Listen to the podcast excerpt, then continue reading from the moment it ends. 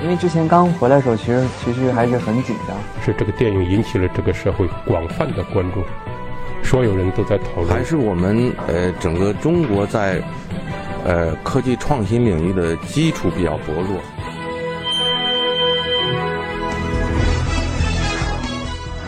影响有影响力的人，中国新闻周刊。欢迎收听《中国新闻周刊》。本期我们要分享的文章《白夜追凶和无证之罪》。人们对好故事的追求是永恒的。《白夜追凶和无证之罪》目前在豆瓣分别获得了九点一和八点四的高分。它们是分别由优酷和爱奇艺自制的网剧。剧迷们惊奇地发现，这两部作品让中国网剧开始升级为有着独到的美学追求和作者意志的作品。他们是中国网剧升级的一个样本和切片，或许也能成为未来的方向。文章作者奎延章。二零一六年九月，在北京的一间剪辑室中，导演王伟得知罪案类型网剧《灭罪师》和《余罪》被下线的消息，他开始担心手头的剧本《白夜追凶》可能无法拍摄了。与此同时，在北京国贸附近的一栋写字楼里。导演吕行和制片人嵇康联系了二十多个演员以后，仍然没有为《无证之罪》找到合适的主演，他们很焦虑，也有些沮丧。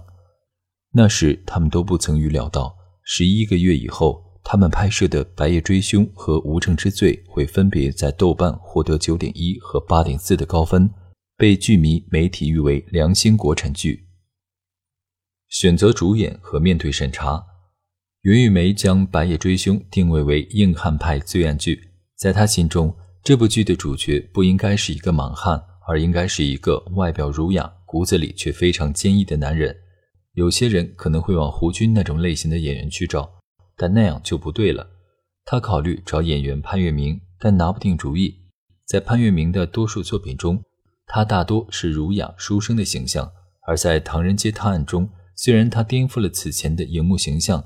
饰演中年变态杀手，但这个形象又让袁玉梅觉得太阴了。直到那一期《跨界歌王》播出，潘粤明在舞台上唱了一首崔健的《让我在这雪地上撒点野》，歌唱中途他将话筒架踢翻，双膝跪地，引来全场欢呼。也就是在那一刻，袁玉梅决定主角就是他了。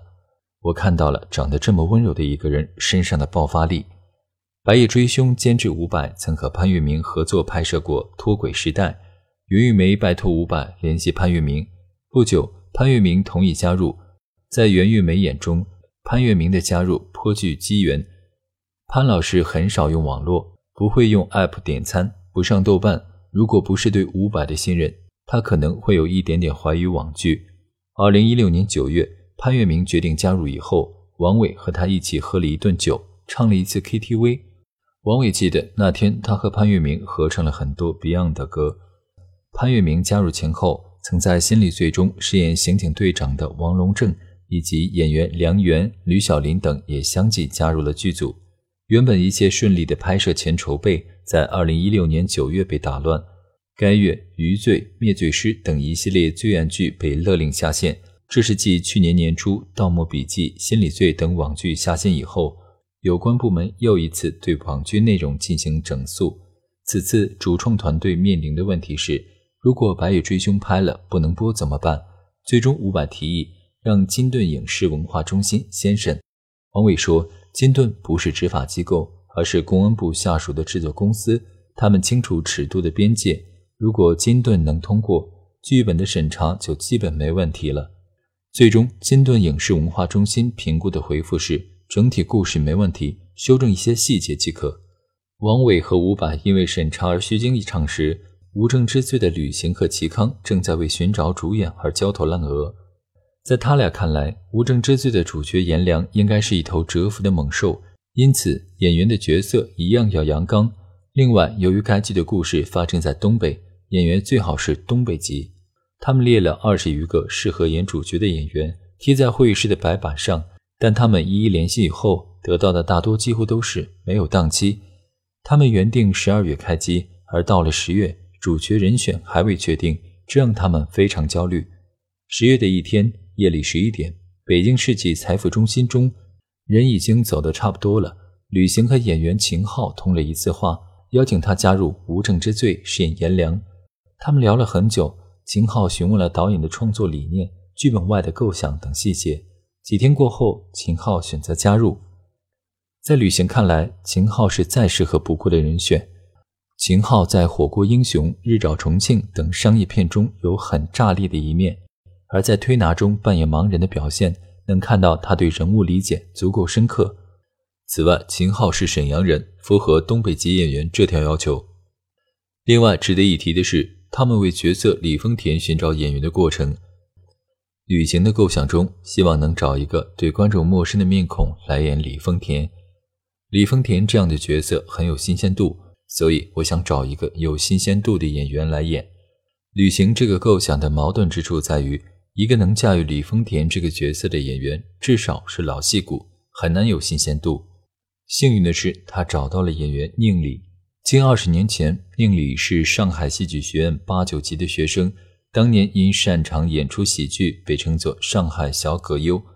毕业以后，追随太太去了美国，一直在美国演出舞台剧。对国内观众足够陌生，最终这两个演员不负众望地承接了这两个角色。扎实的拍摄，高分的结局。旅行和齐康搞定主要演员时，《白夜追凶》的主创团队已经来到了东莞开始拍摄。东莞是他们这部作品最主要的拍摄地，此外还有北京、长春。之所以选择东莞，是因为有大量雨戏，南方城市更利于营造氛围。其次，在南方的诸多城市中，主创团队在东莞有一些宣传部门和警方的资源，拍摄相对会更顺利。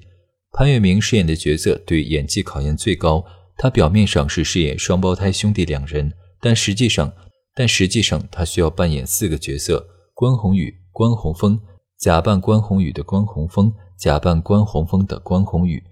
即便对于一个经验丰富的演员，这样的驾驭也是难度极大的。拍摄全程，王伟都仔细拿捏着袁玉梅所说的美剧的节奏。在拍摄支线时，节奏最快；拍摄主线与支线结合时，放缓节奏；而拍摄纯主线时，将节奏放至最缓慢。这时，每一个细节、每一个眼神都很重要。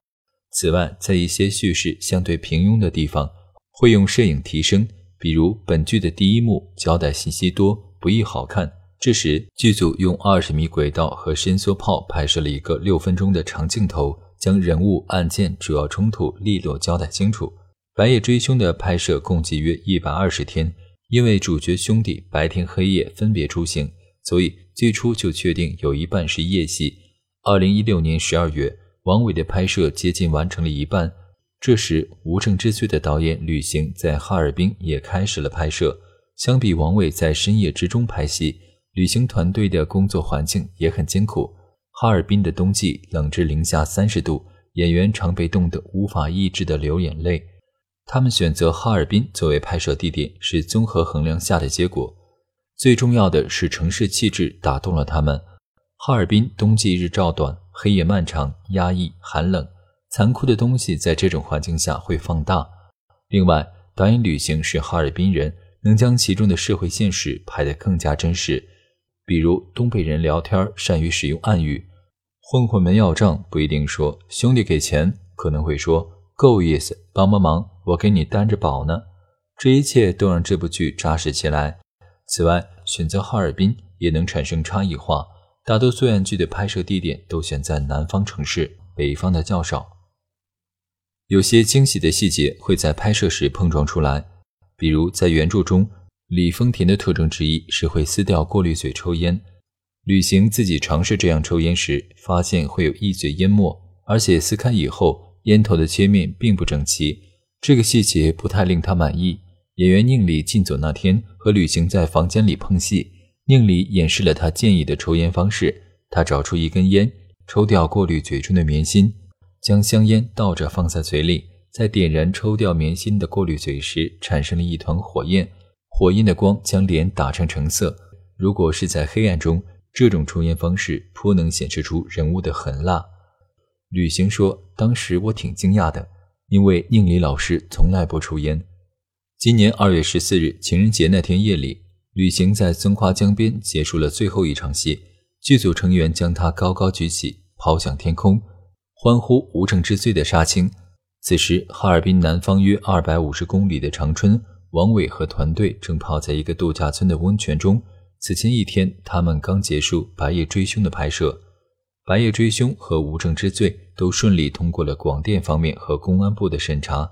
他们的共同经验是，公安部的审查更注重办案流程和警察形象，比如三级警衔应该穿白衬衫，警戒内部不要出现犯罪分子等；而广电方面的审查更注重社会影响，比如犯罪分子一周内杀人过多会造成社会恐慌等。今年八月三十日，《白夜追凶》在优酷播出。王伟观看时发现，当关宏宇会假扮关宏峰的这一设定被揭开时，网友的弹幕炸了！还能有这种操作？这剧我追了。截至九月二十四日，《白夜追凶》的豆瓣评分九点一分，累计播放量十一点一亿次。六天以后，《无证之罪》在爱奇艺播出，宁理饰演的李丰田在观众中人气颇高。有淘宝店家还推出了李丰田同款草莓包。截至九月二十四日，《无证之罪》豆瓣评分八点四分，累计播放量二点一亿次。如今，爱奇艺和优酷的网站首页导航栏中已经见不到网剧栏目，它已经和电视剧合并到了一起。栏目名称或者叫电视剧，或者叫做剧集，这似乎意味着从制作方来讲，有意识地向观众宣告。质量粗糙的网剧时代已经过去，他们开始迎接一个以网络为平台的优质自制剧阶段。无论是戴莹还是袁玉梅，以及作为主创的导演王伟、吕行，他们都有一个共同的认识：谁也没法保证某部剧一定能火，但质量是可控的。人们对好故事本身的追求是永恒的。